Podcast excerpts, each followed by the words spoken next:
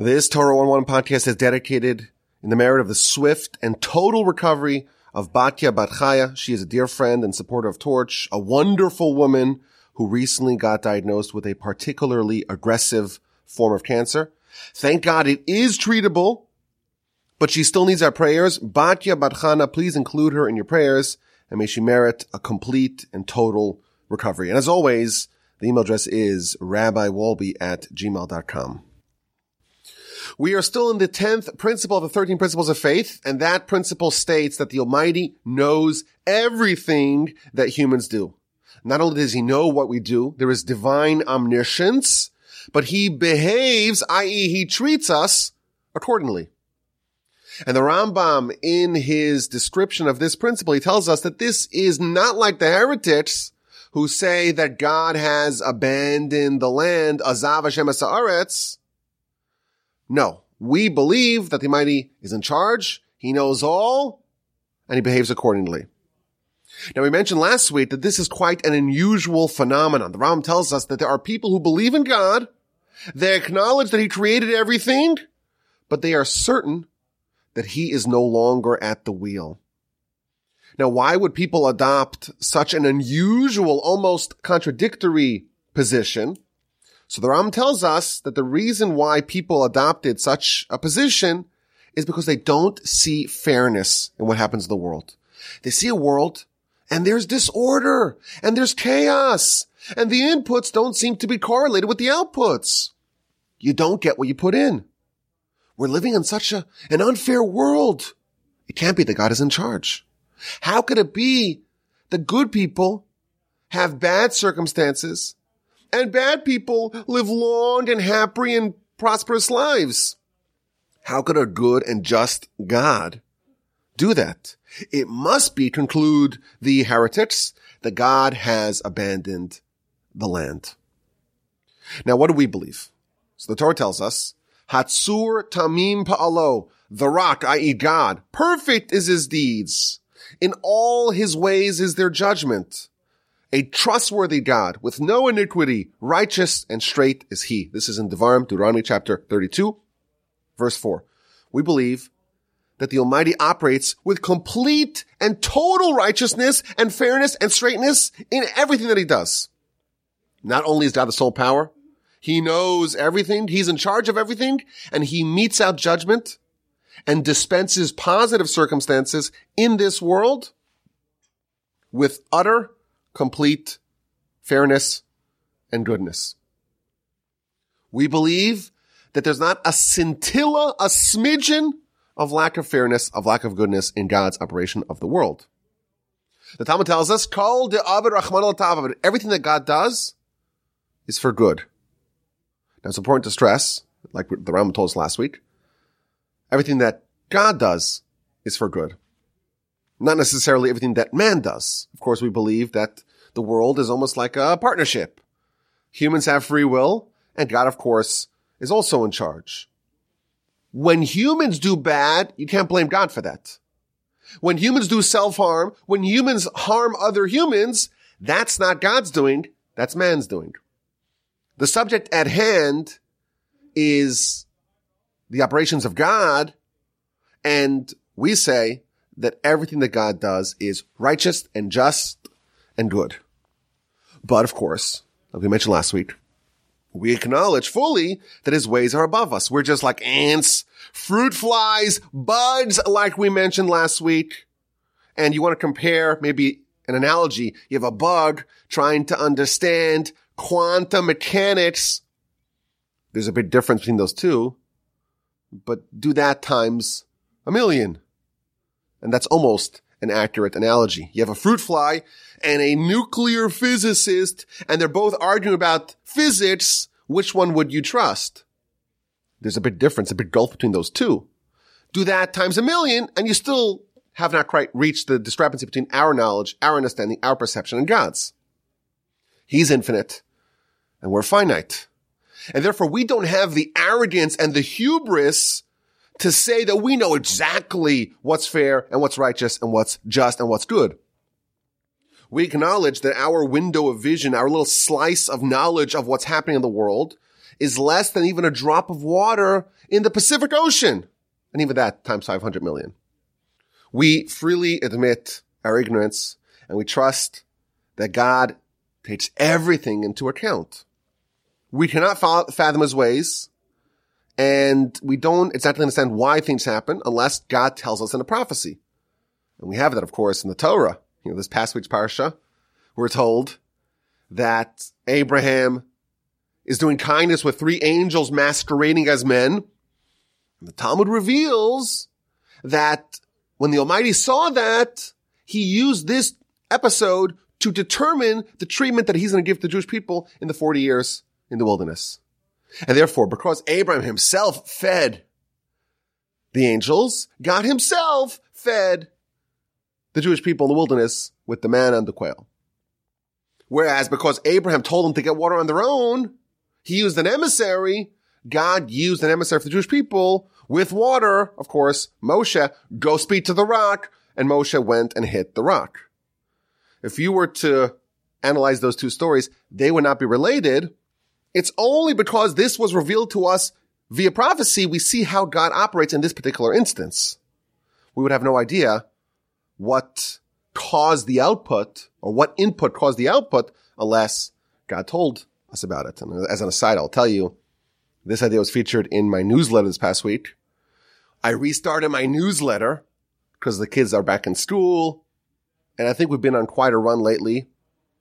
In my opinion, this upcoming week's newsletter will probably be the most impactful thing you ever read in your life. So if you're not subscribed, send me an email, rabbiwolbe.com, or visit my website, rabbiwolbe.com forward slash newsletter. You can also look in the links in the description of the podcast. There's always a link to subscribe to the newsletter. So just a little shout out for that. But we acknowledge that in the deep ways of God, we are ignorant. And we freely admit so. But nevertheless, we are encouraged to try to understand the general principles of why God does certain things. We understand the, you know, the general contours, the modi operandi of God. Even though we can't point to a specific situation, and say, why did God do this specifically? We don't know. Only God knows. Nevertheless, we're encouraged to try to understand the general rules to try to build frameworks of understanding how God operates within his world. And once we have these frameworks, then that's very helpful for us to rebut the claim of the heretics who brazenly and arrogantly claim that they know exactly how God would operate and therefore conclude, Azav Hashem Haaretz, God must have abandoned the land. Now, last time we rehashed some of the basic ideas on the subject, and today I want to go really deep into this whole subject. To guide us, we are going to read an amazing chapter in an amazing book called Derech Hashem, The Way of God. This is written by Ramchal Luzzatto, the author of many other titanic foundational books like um, Yesharim and Daas Tevunos, etc. This chapter is more like a treatise, an absolute masterclass on this subject. This is in section two, chapter three of Derech Hashem, Way of God. And he's going to survey all the various reasons why things happen why good things happen, why bad things happen. And he ends off by saying, this is everything. Every reason why a circumstance would end up being exposed or, or manifested in this world is featured in one of these. It's about 10 or 12 reasons. And I think it's very helpful to understand that it's not random and there's a complex system of frameworks. It's not arbitrary. It's certainly not disorderly. Now remember, we don't know exactly why a specific event, which one of those 10 or 12 different reasons triggered that specific event. We don't know. Only God knows that. Was it a combination of things? Were there things that were detracting other reasons, meaning reason one says X, reason two says Y, and therefore what's the result? Very complex system. Only God can operate. But this book in general, Derech Hashem, it's arguably the best volume on Torah philosophy. I hope to uh, study it in depth, perhaps after we conclude our study of the 13 principles. It's a total masterpiece. It's written very, very densely, like all of Ramchal's works, but it's an absolute tour de force It's not easy to read. It's not easy to understand. It's intense. It's rigorous, but it is fascinating. And he's going to offer us a comprehensive list of all the reasons why bad things and good things happen. And we will probably make sense to divide it into two separate episodes. So let us begin. So he starts off really interesting. He starts off with the general idea of free will. The Almighty created the world with the possibility of humans doing good and doing bad, of choosing good and choosing bad. And every person is always in a state of perpetual tests. And every circumstance is a different kind of test. So for example, we have the concept of wealth and poverty. They exist in our world.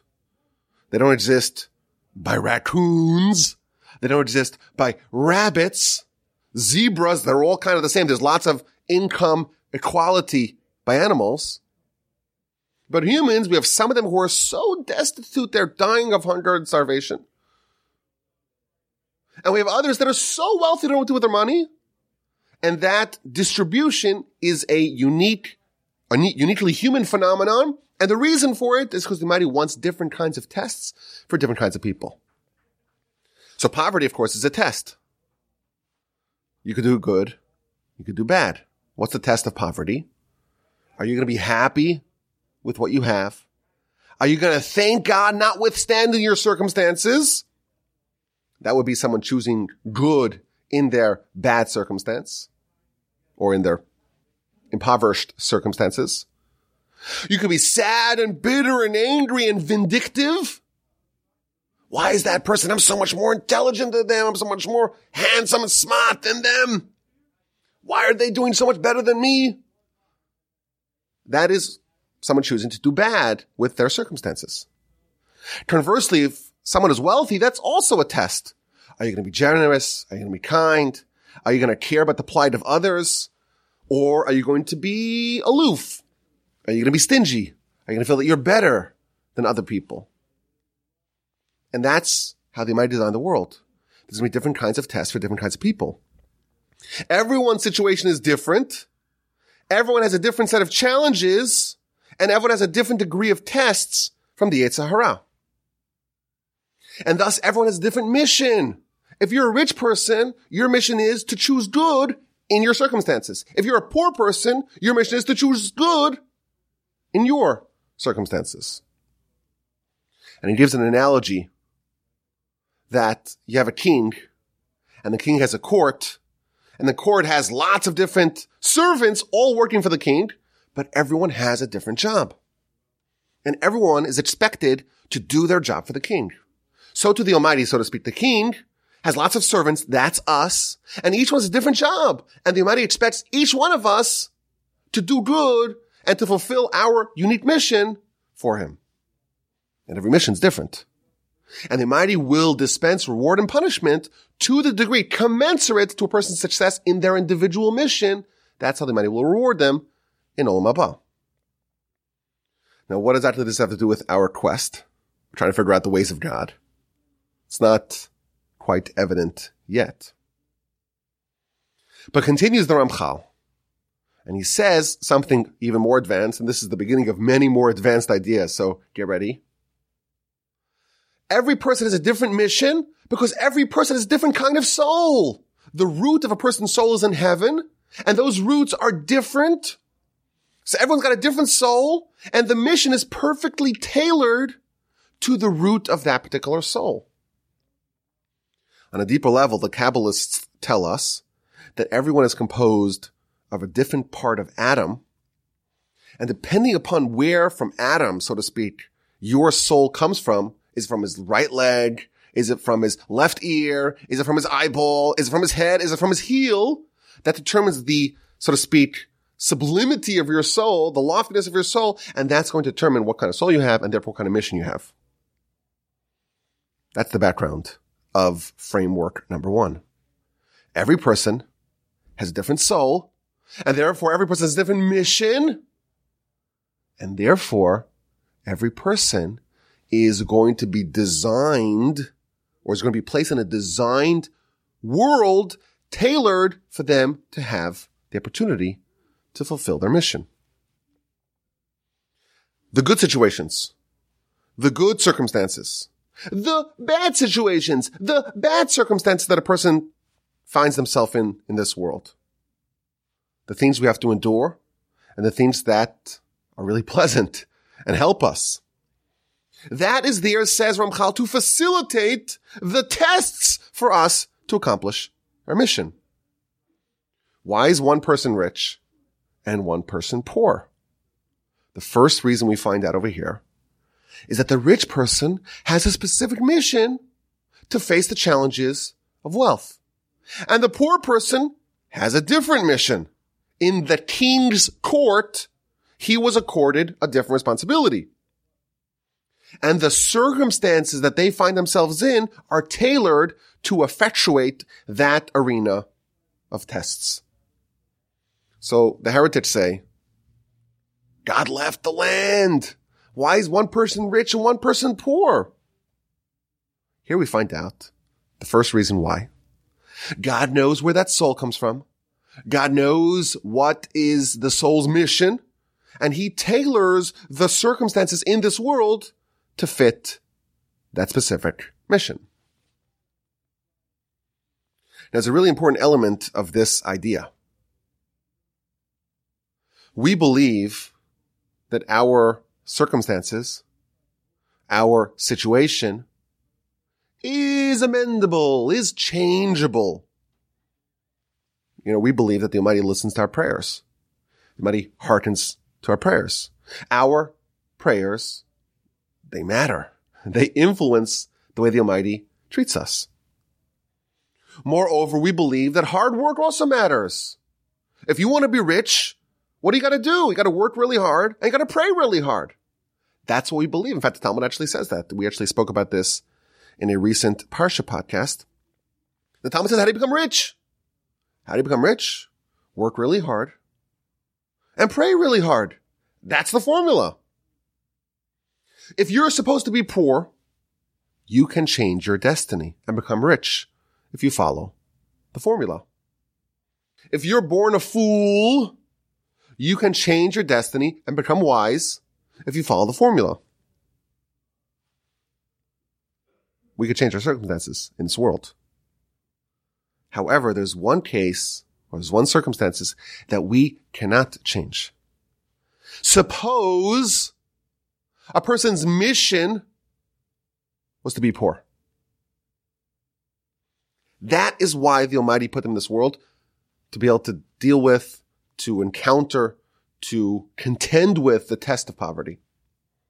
If that is your mission, if that's the title speak of your mission, it's completely immutable. You cannot change it. You can only change the circumstances that are ancillary to your mission. If your mission title is be poor and thank God nonetheless, there's nothing you can do to change that. In fact, the Talmud has a crazy story. The Book of Taanis, page 25a. It tells the story of Rabbi Elazar ben Pedas. He was one of the Amoraim, so a rabbi of the Talmudic era, and he was one of the greatest sages in the land of Israel. He was the second in command after Rabbi Yochanan, after the, da- the death, after the passing of Reish Lakish. So think of it towards the end of the third century of the Common Era. And he was one of the greatest sages in the land. And he lived in absolute grinding poverty. Didn't have the basics. And one time he was so famished, he had nothing to eat and he had undergone a process of bloodletting, which was common in the ancient world to release some blood. So he was a bit woozy, just like if you donate blood, you get a little woozy. And he had nothing to eat and he was really hungry and he found a garlic peel and he eats the garlic peel and he collapses and he essentially dies or he's clinically dead. And the sages see him and they're trying to revive him and he's laughing and he's crying and there's like this aura about him. And finally they succeed in resuscitating him and they try to figure out what happened. So he tells them when he died or when he was in the state where he was almost dead, he had an audience with God. And he asked God, why am I suffering so much here? Why am I so impoverished? Could you change my circumstances? So God responded to him, I could. But if I were to do that, I have to destroy the entire world from the very, very, very beginning and start over. And then if I do that, maybe in the next iteration of complete existence, maybe then, maybe you'll end up in a better situation. Do you want me to do it? Should I flip that switch? Should we trigger that? So he said to God, you're telling me that if we destroy the entire world and start back from the very beginning, even then there's only a possibility, it's a chance that maybe in the next version of existence, my situation will be better. So he says, I'm not sure if I want you to pull that trigger. Tell me, did I live more than the majority of my life? Did I, am I more than 50% of the way done all this horrific suffering? So he said, yeah. Says, oh, okay. If I'm, if I'm more than 50% done, you know what? Forget about it. We'll deal with it. We don't have to start back from scratch. That is the Talmud in the book of Taanis, page 25a. We have a great sage living in dire poverty and suffering greatly. And God tells him, sorry, we can't change it. What that means is this is an example of someone whose mission is fixed. If the mission is fixed, the circumstances are fixed as well, and that cannot be changed. That kind of conditioning is immutable. And therefore, when we ask the question, why is someone circumstances like this and other ones like that? The first reason that we have over here in Ramchal is that that is the situation, the circumstances, the arena in which their mission can be achieved. Continues the Ramchal with a second reason for a person's circumstances in this world. That is a form, we're told, of reward and punishment. Now again, we know that the ultimate reward and punishment, that's in Olam Haba, and not in this world. Yet there's a different kind of reward and punishment, which is either an aid or obstacles for a person fulfilling the mission in this world. So suppose a person has a given mission. It's easier if they don't need to worry necessarily about their income. Their income comes in easily. They make a lot of money. They have some flexibility. It's easy for them to focus on their mission, whatever that may be. If someone has the identical mission, but they have to work so hard until they can provide for their family, then someone like that, their mission's harder because a large chunk of their time and focus and energy is focusing on just maintaining the basics of living. The Almighty, we're told, depending on a person's righteousness, will either make it easier or harder for them to fulfill their mission. For some people, there's many different levels, the Ramchal tells us. For some people, they're going to get a little bit of help from God. Make it a little bit easier for them to do, to do their mission. For others, they're going to have even more help from God and make it even easier for them to do their mission. And there's a third level of people that get so much help from God, it makes their mission totally more manageable and achievable. On the flip side, they might make it harder for some to do their mission he can make it more difficult by changing their circumstances and making what they have to accomplish more inaccessible. And then he gives us another idea that there's a person who becomes so evil that the Almighty says their mission is now impossible for them to do. The classic example of this is Pharaoh. God hardens Pharaoh's heart. Says the Rambam, what does that mean? It means that they become fixed in their ways. There's no way for them to repent. That, the Rambam tells us, is a punishment for their deeds. Because the enormity of their sins is such that they get punished, then now it becomes impossible for them to accomplish their mission. And the Rambam gives us other examples. This is the Rambam in the Laws of Repentance, chapter 6, halacha number 3.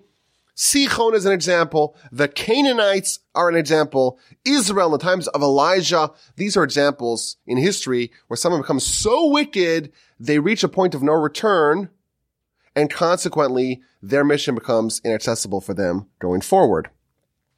And that would be another reason why people would flourish and or flounder in this world. This is a kind of reward and punishment to adjust the degree of difficulty of accomplishing their mission. Now, the way Ramchal explains this is very interesting.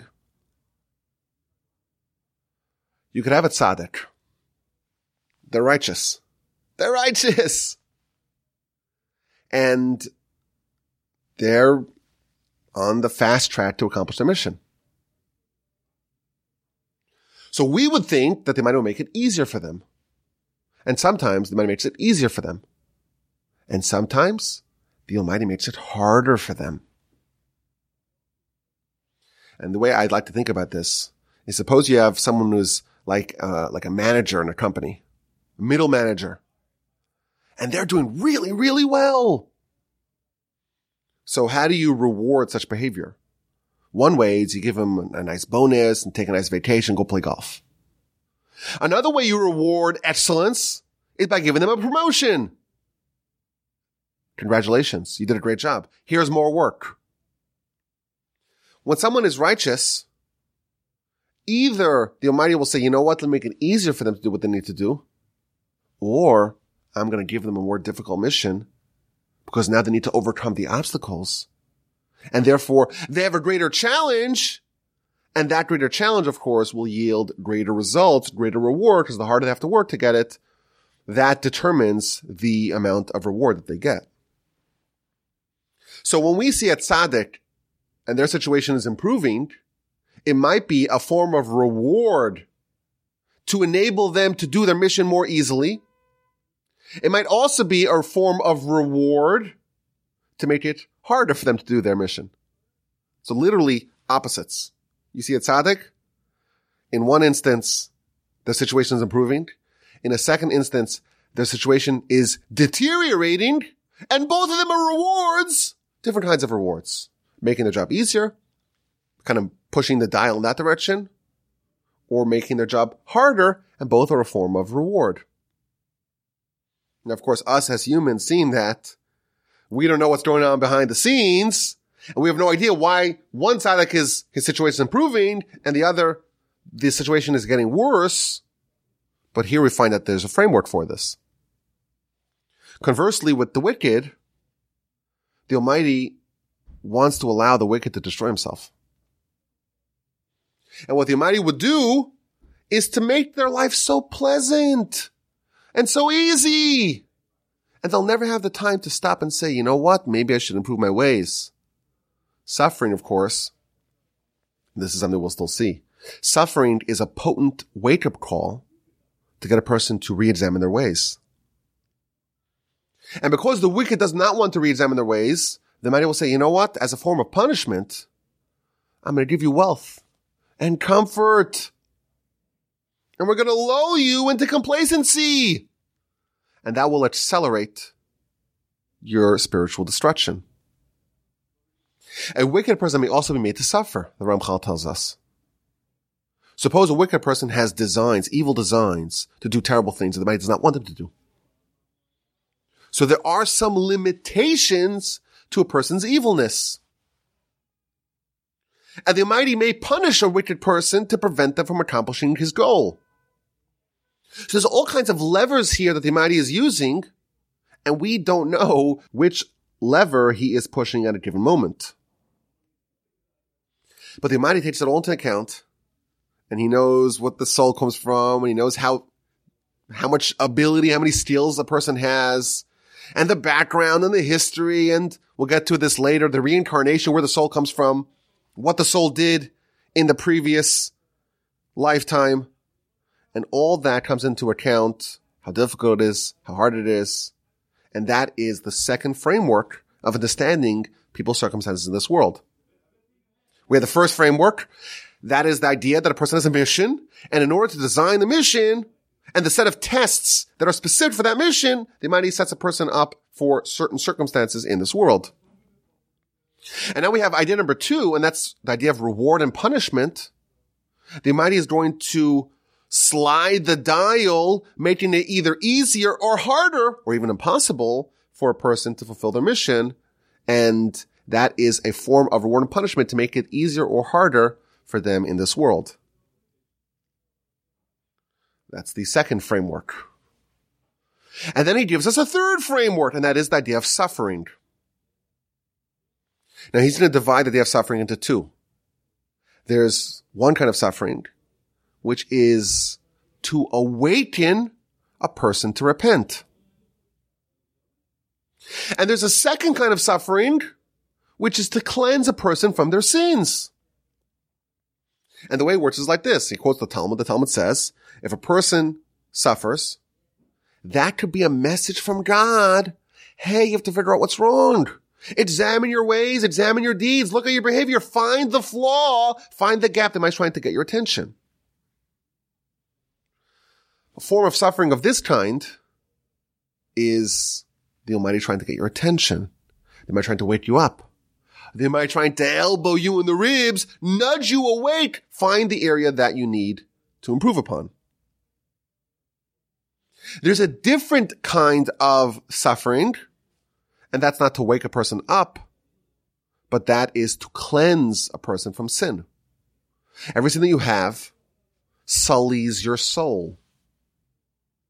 And when you get to heaven and you have a sullied soul, you have a problem. So the Almighty in his benevolence will disencumber you from those spiritual maladies by punishing you by making you suffer. When you suffer, that suffering cleanses your soul, purifies the soul, fixes those flaws, and now in Olam Haba, the life that really matters, you are cleansed and have been freed of those alloys. Now he explains the way this works. All this is to facilitate repentance. If someone repents, someone does a sin, and they repent. There's no need for suffering of any kind. That would be ideal. And that's the preference. But what happens if a person sins and they don't repent? The Almighty in his benevolence and kindness and goodness makes that person suffer. And the objective of that suffering is only to wake up the person so that they repent. And you know what? If they suffer and they repent, then that's what the Almighty wants. That's the purpose of that suffering. Suffering to wake the person up. But if a person does not repent and they're not reminded, so to speak, or awakened to improve their ways, then they get a second kind of suffering, and that's the suffering of purification and cleansing in order to cleanse them, to remove them, to clean them up, to purify them from their sins. There is an example for this featured in the Talmud. We have, of course, in the past talked about this idea from different sources. The Talmud in the book of Kedushin, page 40b, tells us that tzaddikim, righteous people, are like a tree. And the roots of the tree, the trunk of the tree, is in a pure place but the leaves and the shade is leaning in to places that are impure. And what they might does, they might take like a prune and cuts off the parts of the tree that are leaning into the place of impurity. And that pruning, that cleansing process is what we call suffering to cut off, so to speak, those parts that are impure. And that's the suffering of the righteous in this world to remove from upon them their sins. And they get to Olam and all they have is a trunk in a holy place and trees and branches in a holy place as well. Conversely, you have the wicked, the Talmud tells us, Their trunk, their base, their essence is in an impure place.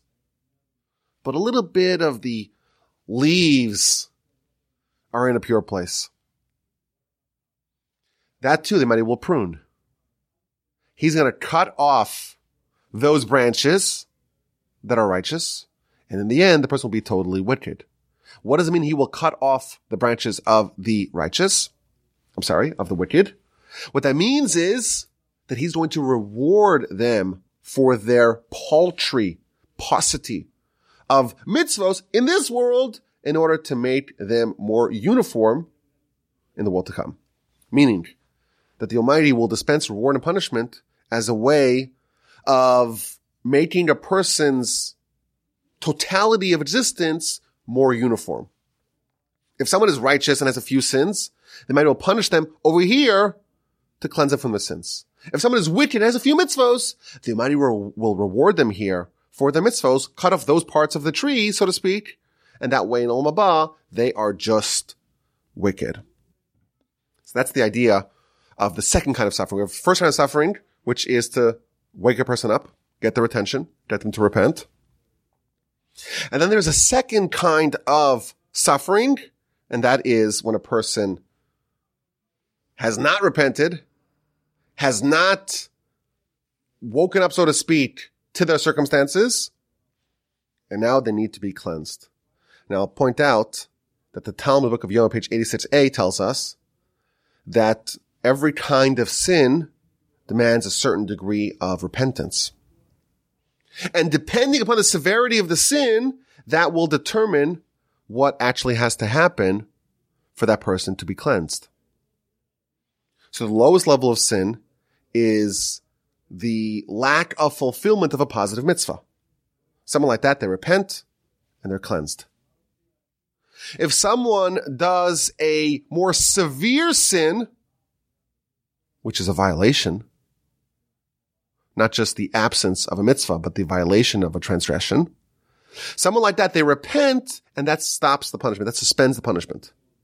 And then Yom Kippur comes and Yom Kippur provides atonement. And then you have a person who does even a more severe sin. It's a violation of something which carries with it the weight of kares being cut off the Jewish people, or it's a capital crime. And that person does tshuva, repents, and Yoma Kippur comes, and that suspends the punishment. And then suffering comes, and that provides total atonement. And finally, if someone does the worst sin possible, chilul Hashem, desecration of God's name, says the Talmud, the book of Yom, page 86a, repentance, Yom Kippur, suffering, all that suspends punishment. And only death can provide atonement. So this is again an, an example of this idea that there's a kind of suffering that actually cleanses the person from their sin. We're told here that suffering falls into two categories. Category number one is the suffering that's there to get our attention. Why did the Almighty do this to me? What is He expecting of me to do? What message is He sending to me? And then there's a second level of suffering, which is the cleansing of a person's misdeeds. So we have so far three frameworks. Again, the question is like this. Why do things happen in the world? What are the divine calculations? What's the divine perspective? What is the Almighty doing when He makes people's circumstances different in this world? So we had number one. The Almighty has a uniquely tailored mission for every individual. Every person has a different soul, a different root of the soul in heaven. And that root and soul in, in the heaven, that determines what kind of mission they're given in this world. And the Almighty is going to design the circumstances of a person's situation in this world to fit that specific mission. And we're told that if a person's mission is, let's say, to be poor, if that's their mission, it's not ancillary to their mission. It's essential to their mission. Nothing they can do to, change that. They might have to restart the whole world from scratch, and then only then, maybe, could they change their, their circumstances. So that's framework number one. And of course, we are not arrogant to say we know exactly where person's souls come from. We know the history of the soul. We know where an atom that soul emanates from. We know exactly what its mission is in this world. We're not arrogant and we're not fools. We can say we don't know. We understand the concept, the principle that everyone's a different mission and therefore the circumstances will be designed in a way to facilitate, to effectuate, to enable them to fulfill their mission. That makes sense to us. But to know exactly what a person's mission is, that only God knows. That's framework number one. Framework number two is that that mission is constantly being tweaked. Is it going to be made easier? Is it going to be made harder? For some people, because of their righteousness, their mission is being made easier. Is going to enable them, just give them as many aids as possible. For some people, because of their righteousness, the Almighty is going to make their mission harder. Give them a bigger challenge. Challenge them greater. Adjust their mission degree of difficulty to make it harder to make it something which is a greater achievement. And for the wicked as well. The wicked, the Almighty will sometimes make their mission easier. For the wicked, the Almighty will sometimes make their circumstances easier in order that they don't take the message to heart. Nothing stops them and they can get what they want. If they want impurity, the Almighty will facilitate that. And finally, we have the concept of suffering. And there's two kinds of suffering. The Almighty wants repentance. If the person does not repent after they do the sin on their own, the Almighty will wake the person up to get them back on track. If that doesn't work, there's a second kind of suffering, which is to cleanse them from their spiritual blemishes in order that they do not suffer from them in Olam. But regardless, both of these kinds of suffering are beneficial for the person from God's perspective even though it's hard for a person to sense it at the time, when you're suffering, it's hard for you to understand that this is good. But nevertheless, when we see this idea, this framework, it makes a lot of sense.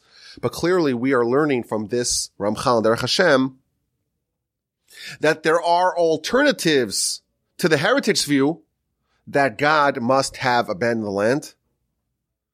Oh no, we are beginning to learn that there's all kinds of different ways that they might interact with the world. And this is just the beginning. There is much more in the Ramchal that we shall yet see. And I thought we could do this in one sh- session. It turns out we can't do it in one session. There's a lot more to, um, to process. I'm not even halfway done my notes. We'll have to do this again next week. But there's so much more here to see. And I look forward, please, I will do this again next week. My email address is rabbiwolbe at gmail.com.